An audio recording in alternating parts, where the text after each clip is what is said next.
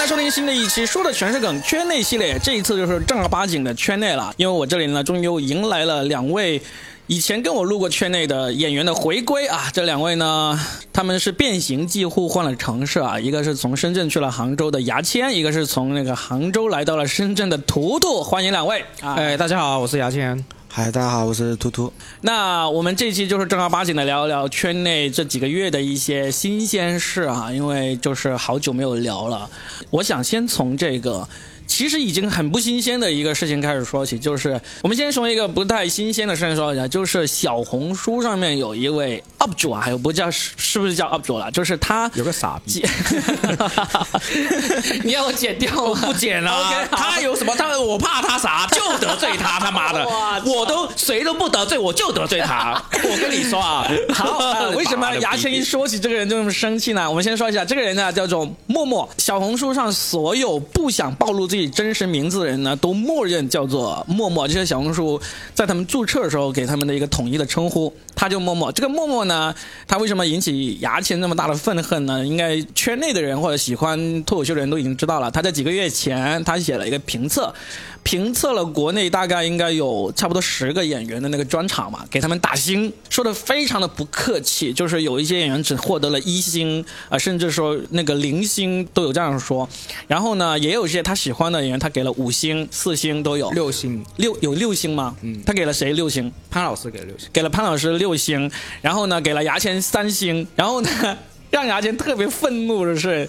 他点评了很多人都是从这个专场内容开始，但是点评牙签的时候呢，就特意加上了点评牙签的穿着衣品，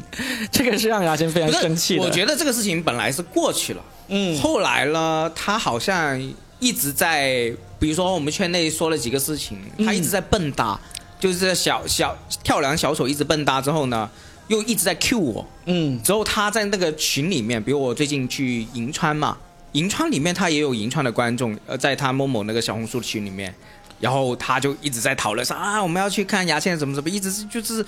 就追着你不放。追着我不放，就跳梁小丑，然后我一些朋友又又蠢我，然后截图给我看，我就很火大，因为我觉得首先我也没什么，但是后来发现他就是个演员，嗯他是长沙的一位演员，这个都可以说了啊。嗯，那你作为一个演员，你匿名去做这个事情，我觉得就非常非常过分。嗯然后就是在装这个理中客，那实际上就是一个小人。对，因为这个事情是他首先他是匿名的，一开始大家不知道是谁，就引起了圈内的各种猜测嘛。因为第一次遇到一个人，就是能够这么不客气的直接去点评演员，还是说的那个，其实哈、他的文笔以及点评呢，是比普通观众是要专业的。但是呢，客不客观就另当别论，因为喜剧是不可能有客观这回事的，只能是你主观喜欢或者主观不喜欢。然后呢，关键是他是匿名，很多人就一开始各种怀疑他是在北京的，他是在上海的，在杭州的，然后呢就引起了圈内的一些演员的很不满，大家就自发的想着去找出来他是谁。没有，我不在乎他的身份，都是人家告诉我的。嗯就是我一直没怎么跟他有有有。我一开始以为她是个女的，因为他的口吻真的很像一个女观众。然后呢，就是后来就很快被人挖出来了，他是一个演员，我到我到现在都不敢相信那个他们说的长沙演员是她。是吧？你都不敢相信是吧？我因为我这我也从来不认识这个人，但是呢，我至少听过五个人。跟我交叉确认过就是这个人了。那这个人呢，就出于某些原因，我们不说他的真正名字人肯。定不说了啊，我们不说他真正名字。因为因为可能他自己也知道已经瞒不住了，有可能他自己也会出来说，不知道什么时候说，我们不不知道。但是我还非常肯定的是，有五个不同的天南地北的人跟我交叉印证过，就是长沙的一个演员了。然后我们先不去人肉他身份，但是为什么这个事情会成为我们圈内的一个大事？因为其实他的那个影响力并没有很大，他的粉丝也没有很多，他那些帖子阅读量也没有太高，但是基本上圈内人都知道他了，就是因为他。一个匿名点评，第二个点评的非常不客气，对于一些他不喜欢的演员的专场，他说的非常的尖锐和刻薄。那好了，知道他是这个演员之后呢，他就沉默了，他就不再点评了。但就像牙签所说的，他依然在他的群里面很活跃，只是不再点评而已。他这个事件呢，为什么我们首先放在这里说呢？是因为要引出来，就是因为他这个点评出来之后，我觉得很大的原因是因为他这个点评引起了这么大的那个轰动，然后就导致现在后来一个月前在北京出现了一个新的小红书账号，叫做“金罐头奖”。嗯金罐头奖，因为为什么叫金罐头呢？因为大家知道，其实很多时候一些喜剧节目它都会加那个罐头笑声。他说所谓的金罐头奖，它就是要评选二零二三年在北京演出过的最不好笑的专场。他他有几个奖？对，还有一个就是什么有待努力奖继。续努力，对，对对对，然后呢，就是一轮又一轮的评他，而且他们的收集的那个信息就是很全面，把所有在就算在只在北京演过一场的专场也列出来了，然后呢，只在北京演过一场拼盘，甚至只是讲个讲过开放麦的演员都列上去了，就进入了这个评选的这个清单里面去，然后让大家一轮又一轮的评选。但是呢，这个事情呢，就是一出来，就是对于我们那个演员来说，都觉得这个事情很很不靠谱，很可笑。因为你这个光从观众评选的话，其实你是有这个权利评选的。有我有我一直没有对这个事情发表什么意见，因为首先我刚好不在这个清单里面，我今年都没有去北京演过，这有点超然世外了。那么当初默默点评的时候，也是因为我二零二三年也没有在国内巡演过专场，所以呢都没有进入他们的射程范围。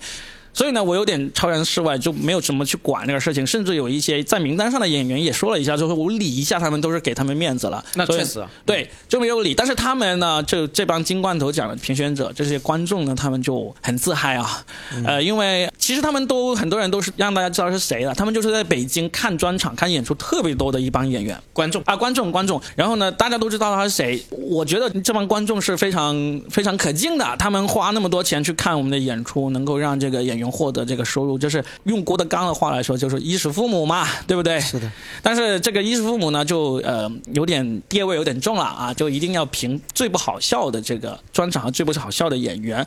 我对这个事情是非常的反对的。我也很反感，啊我写过文章去反感这个事情。我为什么反对这个事情呢？是因为其实每个行业啊。电影、音乐这些都有最不好笑的。电影有什么金酸梅奖，还有什么金扫帚奖什么之类的，反正都是来评选这个行业里面那些最不好笑的电影、最不好听的音乐这些、最不好的演员这种。但是呢，这种呢，第一个首先是实名实名来评，就是真的是有一个组委会这样子来评的。第二个呢，有一个很重要的点就是。这些奖都是在这些行业里面出现了非常正规的评选最优最好的奖项，很多年以后才出现这种评最不好的这么一个奖项。嗯脱口秀行业在中国刚刚才发展了十来年，然后呢，我们没有任何行业奖项，没有任何客观公正的行业奖项出来的时候，它就出来了一个评最不好笑。其实，在我看来，这是对这个行业的一个伤害伤害。我我就在群里面很愤怒的说过，说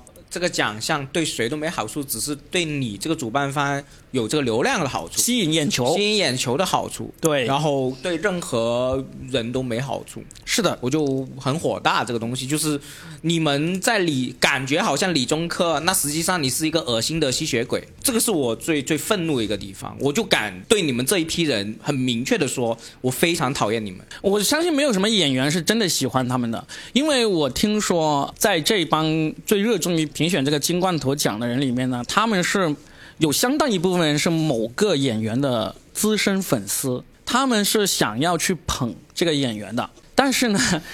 为什么我觉得这个奖？首先我讨厌他，第二个呢，我也觉得他很不靠谱，因为现在好像最终结果已经出来了。对，最终结果已经出来了，我没有去看啊，你们有去看的都会告诉我啊。他们最终结果出来是这样子，他们是要评选最不好笑的专场以及最不好笑的演员。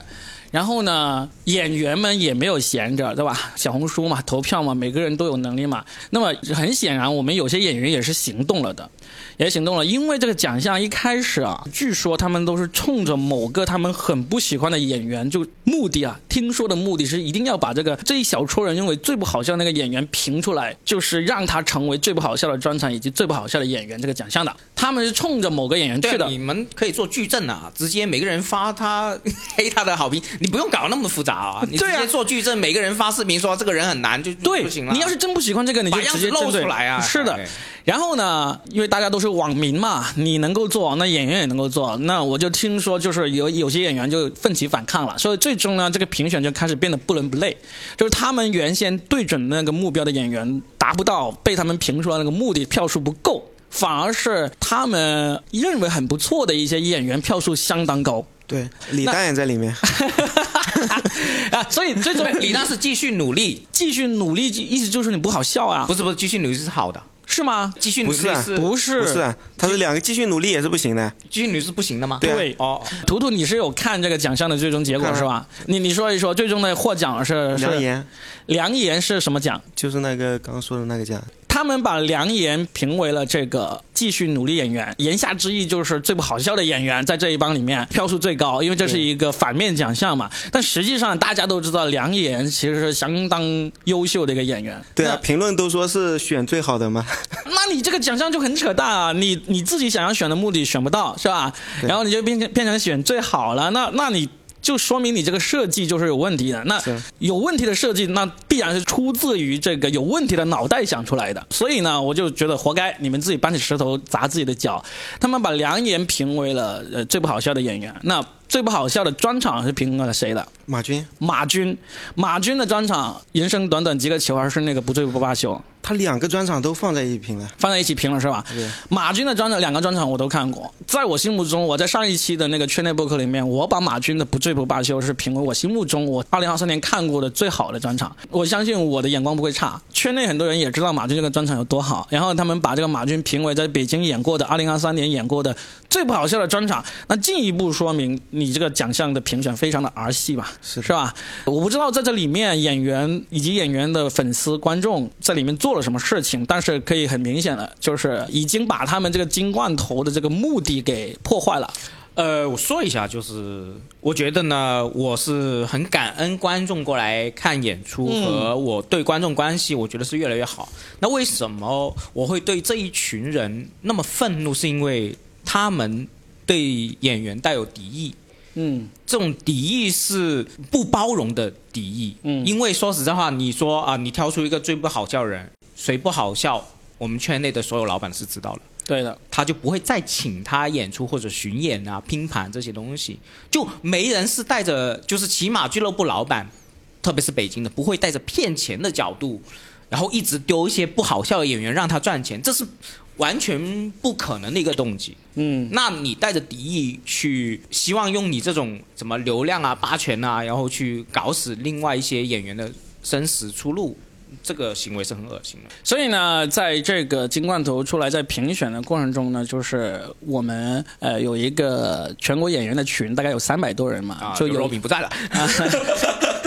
不要剧透这么快 啊！然后呢，就是在那个金罐头正在开始评选的过程中，有一天我们开始聊天，我们就聊到了这个。其实那天聊天是从有一个演员他提到，就是说。脱口秀应该有一些高大上的目的，就是比如说以前的评书呃有什么高台教化呀、劝人向善啊这样的一些目的。那其实这些目的呢，其实都是能够让这个管理者会更进一步认可这门艺术的。所以那天我们就讨论讨论说，哎，我们脱口秀是不是应该也要想一个这种正能量的目的出来？其实讨论了挺久的，因为脱口秀现在经常被人说的最多的就是那句屁话，说什么是冒犯的艺术嘛，就是我们已经花了很多功夫让大家淡化这个说法了，因为这个说法并不对。但是呢，我们除了淡化这个说法，我们还要想出一个能够让大家一说起脱口秀，比如说北京有一个演员，他说啊，脱口秀是和谐的艺术啊，我们就从这个头脑风暴开始说起，就然后有人说脱口秀是那个呃什么生活的解药啊，也是也是被大家给否定的，说什么解药啊，那我们生活有毒吗？这样子，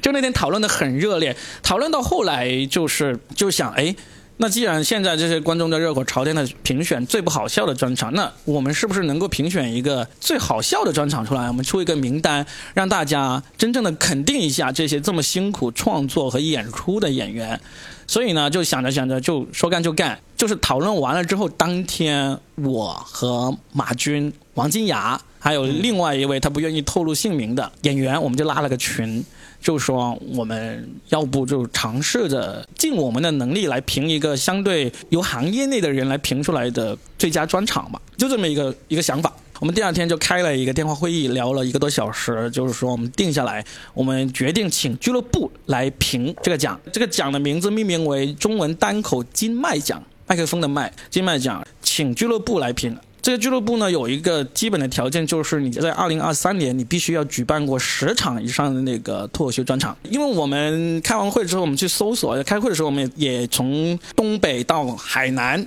都筛选了一遍，大概有三十多个俱乐部，我们知道的筛选出来的，他们是在二零二三年有举办过十场以上的那个个人专场的。那为什么要有设这个门槛呢？我我们就想着，既然这个俱乐部能够举办十场以上的专场，那你至少你去评价过、筛选过的，肯定可能有二十场以上，甚至三十场以上，你才从里面选出了十场来举办。你对于专场的这个，不管是筛选的能力，以及举办之后的这个观众的评价，你都是知道的。这么多个俱乐部，三十多个俱乐部，然后加起来，因为全二零二三年在演的专场超过两百场嘛，从里面评出十场最佳专场，我觉得这个基础是相当的广泛的了。因为你包括那个金冠头奖，他也只是评在北京举办过的专场，也就是那些人看过的专场来评。对于我们俱乐部，每个俱乐部他能够有三个名额来来投票。这就是我们这么一个初衷。虽然我们这个规则出来之后，也遭到了这些金罐头奖那些热心观众的冷嘲热讽，说我们这个一点都不专业。但是我觉得你们也想不出比这个更专业的做法了。我觉得金罐头奖呢，就是听这个名字啊，就有点侮辱性质的，嗯，对吧？带侮辱性质，然后我们做这样一个奖出来，肯定是初衷，肯定是为行业好，嗯对吧？对，金罐头那个就是真的是打击这个行业，但我们要评选最优，让这个大家知道这些演员在俱乐部心目中的排名如何。那所以呢，我们就说干就干，就开始定下这个规矩。我们决定要评三个奖项，一个是俱乐部他会投票给两个，一个是他们心目中的排名前三的三场专场。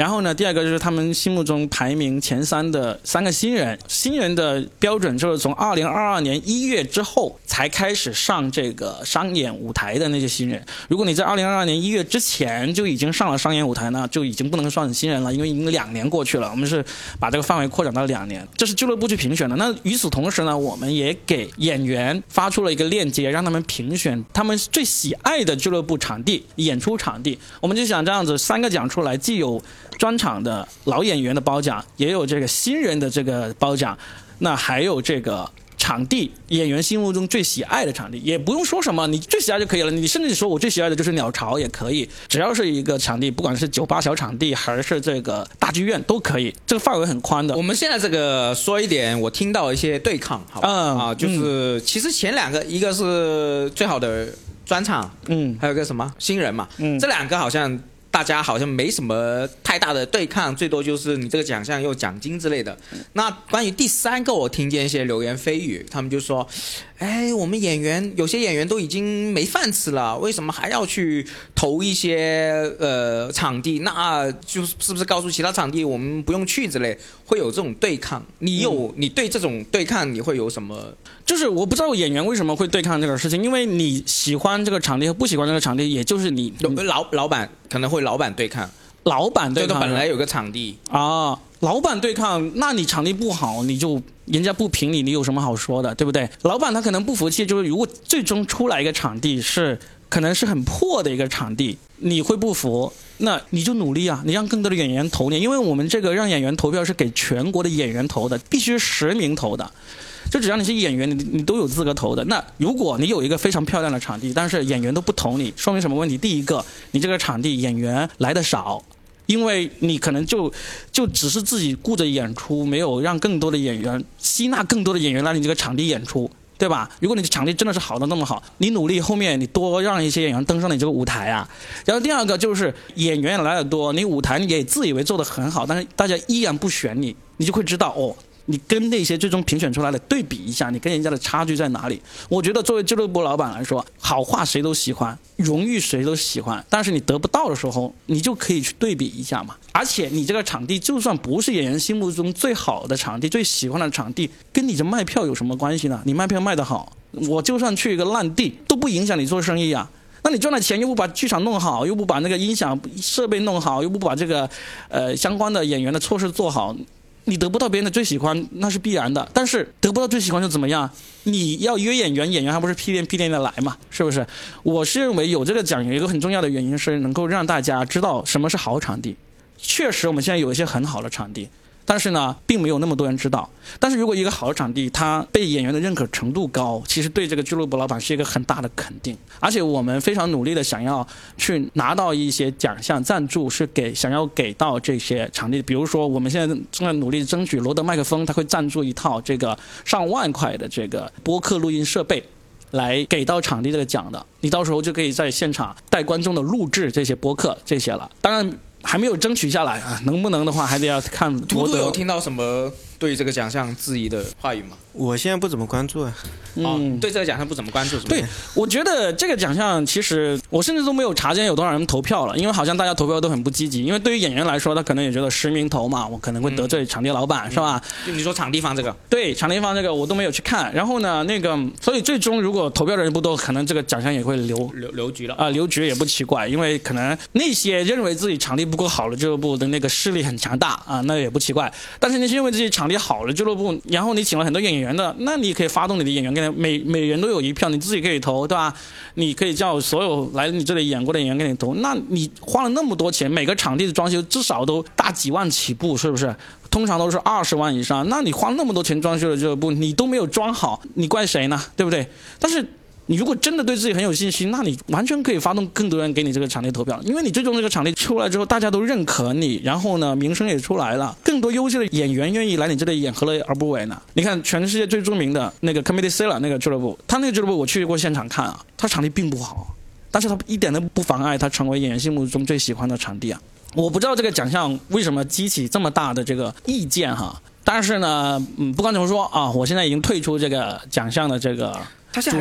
了，他现在还在做吗？是这样子，呃，我们在那个发起的时候，我们就明确明确下来，我们这个不叫组委会，也不叫发起人，我们只是执委会，就是执行做这些事情的。因为我们不是这个什么权威机构，我们做这个事情只是因为没有别人做，有别人做的话，我们压根就不会去做。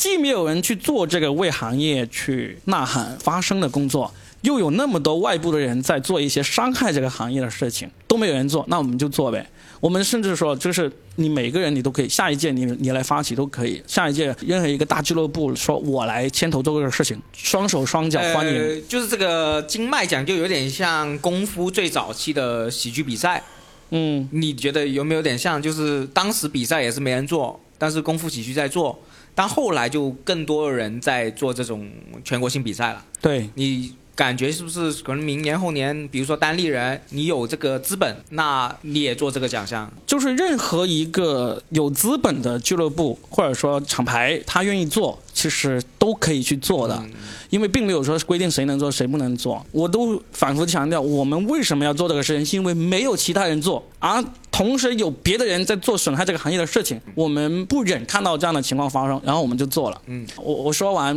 目前为止我们做了什么事情哈？我们设计了一张非常漂亮的选票。给全国五十家俱乐部，因为我们一开始只发现大概有三十多家、四十家左右的俱乐部是超过十场。结果我们第一轮四十张选票发出去之后呢，有差不多十家俱乐部过来说，我们也达到了这个数字，我们也要一张选票。嗯。然后呢，我们又补寄了十张出去，所以现在大概有全国有五十家俱乐部是收到了选票的。嗯。最后的截止日期是一月三十一日晚上十二点。我们这期播客应该就是二十五号会上线。当大家听到这期播客的时候，应该还有差不多一周的时间。那些拿到了选票还没有投票的，可以继续投票，因为我们不需要你回寄，你拍个照片用微信发过来给我们，我们就可以承认这个选票有效了。那目前收回来了多少，其实我还不知道。包括那个最佳场地也是，那个链接应该大家都知道，我们在园区里面都发了出去了。那么大家希望你心目中喜爱的场地上榜的话，那就赶紧为他们投票。这个奖项呢，是我们会尽最大可能会拿到一些奖品。或者奖金来给到这些俱乐部的。我们甚至设想，假如获得了最佳专场那个演员，他去那个最佳场地表演，我们会赞助一部分钱，让那个场地，比如说一个场地，他要请这个演员过来，他可能会觉得这个演员因为他已经有名气了，可能那个成本很高，比如说这个演员要一万块。那我们可能会赞助这个最佳场地五五千块，那你你有这个钱，然后你就可以给他更高价嘛，他就愿意来你这个场地表演了。或者扣他奖？至于这些钱哪里来，其实我们有几个人，我们有一些商量的渠道，那个我们可以放到后面再说。奖品以及钱，我们都在努力的做这个事情。我也再次强调，就是做这个事情的原因是因为没有别人做，如果有人现在出来说啊，你们做的都不专业，你们这个做的都很草台班子，我来接手，欢迎。全部的资料，全部的东西都给你，你来接手来做。但是呢，在这过程中，就是如果你不想参与，那就不参与就好了。那我觉得也没有必要出来冷嘲热讽，因为我相信出来冷嘲热讽的人，你们也想不出比这个做法会更好的做法。因为这个一出来之后，其实马上有人发朋友圈来说啊，这个事情应该这样做，应该那样做，应该那样做。这些其实我们在电话会议的时候都考虑过，都是不可行的。如果他愿意讨论的话，我们可以讨论一下为什么你你这个计划不可行，因为我们已经讨论过。所以如果有人觉得做得更好的话，我们真的是双手双脚把所有的权利都让给你，所有的事情都让给你做，没问题的。这就是这个中文单口金麦奖的一个来龙去脉。那我们的最终的投票截止日期呢是一月三十一日，然后呢会有九天的时间我们进行这个统计。然后在二月九号除夕那天，我们会公布这个奖项，也有可能那天公布出来，就是说因为投票不足，或者说有效票不足，那所有的奖项都流掉了，也不奇怪。嗯，就看大家的这个选票的这个反馈了。嗯，这就是想要跟大家说一下这个金麦奖的一个来龙去脉。嗯，嘟嘟有什么想说吗？嗯，我后面之所以不关注，是因为你退群之后，我以为这个奖已经作废掉了。没有，因为就是这个执委会其实是四个人嘛，也其实也有好几个人说想要加入进来一起参与的，那我们也商量过之后呢，就拒绝了啊，就是因为有各种原因，可能就他进来并没有对这个事情会有更大的推动作用。然后呢，我就在一周前我就宣布退出这个职位，就是我该做的事情已经做完了。我退出之后，呃，剩下的人是完全完完全全可以把这个事情继续下去的，因为你只是把选票收回来，然后评选一下嘛。那前期的所有工作，包括设计选票啊、寄出选票啊啊，以及联系各个俱乐部，我们是每一个俱乐部的主理人都联系好了，让他们给了地址才寄过去了。这个是一个非常艰巨的工作，艰巨到。这个事情对我整一个人的心理状态影响很大，这也是我退出的主要原因。那我会放在这个播客的后面那十来分钟来讲一讲这个事情。接下来我跟牙签和图图还聊了大概半小时，关于圈内最近的一些新动向。比如单立人喜剧大赛，比如这个腾讯、优酷、爱奇艺他们准备要做的新的喜剧节目，但是呢，这些资讯其实大家如果有心的话，都能够在公开渠道找得到。那其实我们也没有聊得太深入，我们还聊了差不多十分钟，我对于圈内最近某个经常出来恶心我的脱口秀演员的看法。但是思考再三，我觉得暂时还是不要把这些内容放出来了，那就将来有机会或者有一天我心血来潮再把它给放出来吧。接下来我会说一说为什么我会退出这个中文单口金麦奖的执委会的这个事情。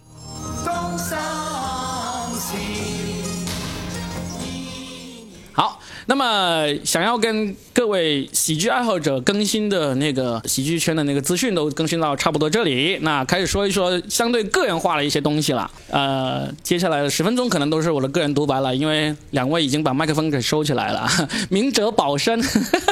首先呢，就是大家有知道，就是脱口秀演员有一个群聊天群，大概里面有三百多人的。然后最近我就退出了这个群，这个群呢是我一手建立的，一手呃维持这么久。然后呢，然后呢，就这次是我第一次主动退出了这个群。全国脱口秀演员群，其实我们从二零一五年就开始陆陆续续的做了更迭了几代。那么我从来没有试过主动退出过，那这次就主动退出了。主动退出的原因是什么呢？就是因为在做这个中文单口金麦奖的过程中遇到了困难，超乎了我的想象，让我觉得很难受。就是各个俱乐部的反应啊，演员的反应啊，就是让我觉得我自己做的事情非常的不值得。就是某一天酒后情绪上来堆积的情绪来了之后呢，我就觉得算了，宣布退出这个中文单口金麦奖的执委的这个群，也退出了这个聊天群。呃，是因为我想暂时远离一下这个圈子，因为这个圈子的这个给我的反馈太负面了。因为每个人都是有自己的心理承受能力的。那以前这个群呢，可能会是我日常呃聊的最多、待的最多的群。但是现在，因为他们给我的这个冲击太大，给我的心理上的这个承受能力，我有点不太承受得了，所以我就暂时远离这个聊天群。这就是我最近退出中文单口机麦奖以及这个全国聊天群，包括这个全国俱乐部老板群的原因，我都退了。我退了很多群，就是希望这段时间远离一下聊天这个事情，因为聊天以前对我来说是我日常占据我很多工作的事情，我有更重要的事情要做，稍微远离一下。最后提醒一下，已经收到了选票，但是还没有投票的各位俱乐部主理人，尽快的投票，还有不到一周的时间，希望你们投出客观、公正、专业的一票以后，拍照发给马俊或者王金牙，呃，发给我也可以，但我真的不太想再参与这个事情了，尽可能的发给他俩吧。也辛苦马俊和王金牙以及其他在幕后默默的出钱出力来支持这个中文单口金麦奖的同行演员们，辛苦你们了。希望你们二月一号收起选票以后，还有九天的时间统计完，然后再农历除夕的那天公布奖项，然后跟大家一起包饺子。但也有可能最后统计的结果不如人意，这些奖项都颁不出来，那也没关系，至少我们做了一个失败的案例，为后来者总结了经验。这一届不行，我们还有下一届。喜剧是长跑，但是最近我要休息一下。各位同行，期待在后面的赛道上继续能够看到你们。我们很快会再见。沧海一声笑，两岸潮，浮沉随浪，只记今朝。苍天笑，纷纷世上潮，谁负谁胜出